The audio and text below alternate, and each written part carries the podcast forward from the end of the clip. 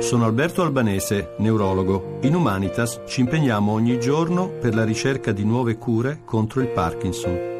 Sostieni anche tu i medici e i ricercatori dell'ospedale Humanitas con il 5 per 1000. Scopri come su humanitas.it. Voci del mattino. Do il buongiorno all'onorevole Maria Chiara Gadda, deputata del Partito Democratico e relatrice della legge contro lo spreco alimentare. Buongiorno. Buongiorno a lei e agli ascoltatori, buongiorno. Sono cifre impressionanti quelle relative agli sprechi alimentari nel nostro paese. Si parla di qualcosa come 12 miliardi e mezzo eh, di, di, impatto e la cosa che mi ha colpito di più è il fatto che eh, ben più del 50% di questo spreco sia legato al consumo, cioè allo spreco che facciamo tutti noi eh, della, rispetto alla spesa che facciamo per casa nostra. I dati sono proprio questi e diciamo che un'ultima ricerca del Politecnico di Milano dice che lo spreco domestico è intorno al 43%, mentre lo spreco in tutta la filiera economica, quindi diciamo dal settore primario fino alla produzione, trasformazione e distribuzione, è intorno al 57%. Quindi diciamo che si spreca eh, nel nostro paese, ma comunque anche negli altri paesi del mondo, ovunque. Eh, io, io avevo, citare... dei dati, avevo dei dati di, di Coldiretti che addirittura ribaltano la prospettiva, sì. ma insomma comunque eh, più o meno ci siamo. Ecco. Però ci siamo, diciamo che si spreca molto, però darei anche un numero positivo, nel senso che nel nostro paese, eh, che se ne dica, si fa anche molto di buono, grazie anche a tante associazioni e anche a tanti che già oggi donano, perché già oggi si recuperano circa 500.000 tonnellate di derrate alimentari che appunto vengono recuperate e quindi non diventano spreco. Però diciamo che 500.000 tonnellate rispetto a 5,6 milioni tonnellate di eccedenze è un, ancora un numero uh, che deve essere migliorato e certo. quindi la legge che, che, stiamo votando perché abbiamo iniziato uh, ieri l'esame in aula della Camera dei Deputati insomma credo che rientri in questo grande obiettivo che ci siamo posti.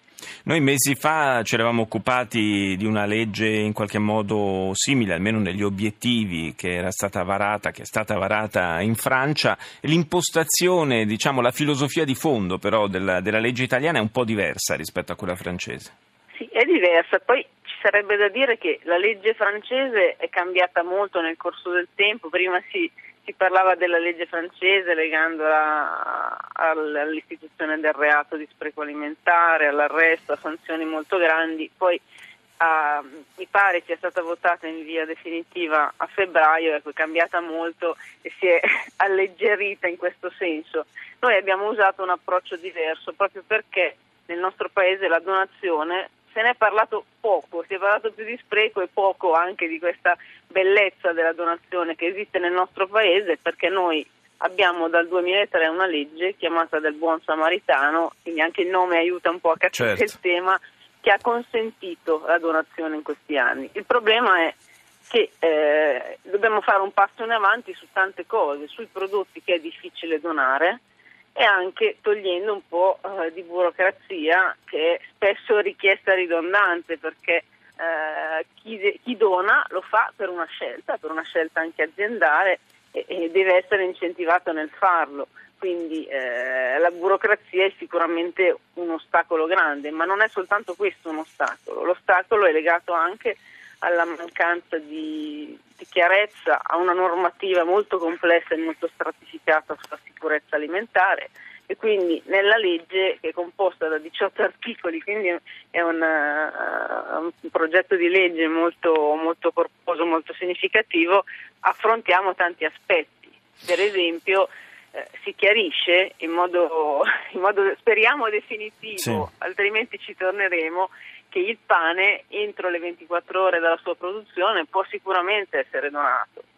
Eh, oppure facciamo una distinzione che anche questa eh, spesso è all'origine dello spreco anche eh, a casa del consumatore e quindi approfitto magari per dirlo questa mattina tra la data di scadenza e il termine minimo di conservazione perché siamo anche in un orario dove magari qualcuno sta facendo, sta facendo colazione. I biscotti eh, non hanno la data di scadenza, hanno il termine minimo di conservazione. Quando sulla confezione c'è scritto scade da consumarsi sì, preferibilmente, entro. entro certo. Questo vuol dire che i prodotti oltre quel periodo o, o oltre quella data possono ancora essere eh, consumati perché non sono, non sono dannosi per la salute della persona. Quindi noi nella legge diciamo come comunque è già oggi, secondo altre normative, ma lo specifichiamo meglio, che i prodotti che abbiano superato il termine minimo di conservazione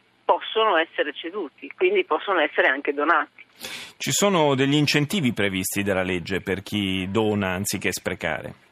Ma allora, sicuramente un incentivo grande, questo ce l'hanno detto uh, gli operatori economici nel lungo ciclo di audizioni che abbiamo avuto quest'estate, la burocrazia è un, elemento, è un elemento, importantissimo perché eh, donare è sicuramente una bella cosa ma è anche un costo.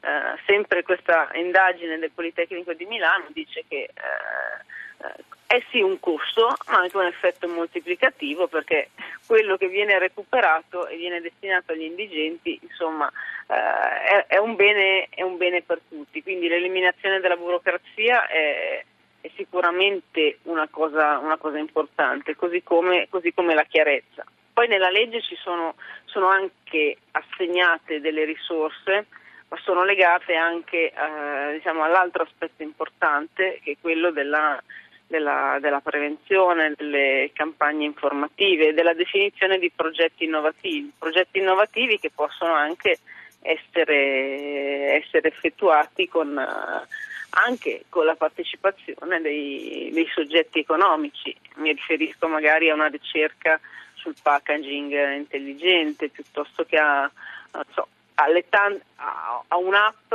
che consente, che consente di, di, individuare il cibo, il cibo in scadenza e metterlo, sì. e metterlo, in rete. E poi evidentemente poi, tanta informazione perché è fondamentale che il cittadino certo. sappia a chi rivolgersi per, eh, per donare, perché altrimenti certo. se, se diventa un meccanismo troppo macchinoso inevitabilmente qualcosa salta.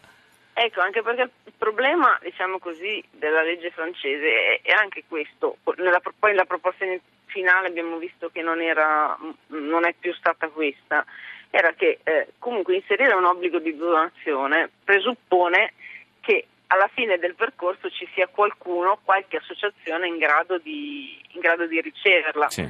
Perché se noi eh, si dicesse oggi, domani mettete fuori dalla porta tutti i supermercati 5,6 milioni di tonnellate di, di eccedenze che ci sono, ecco, diciamo che la donazione presuppone anche una struttura organizzativa, presuppone anche delle modalità di conservazione, perché la donazione bisogna sempre tenere in mente quale finalità ha.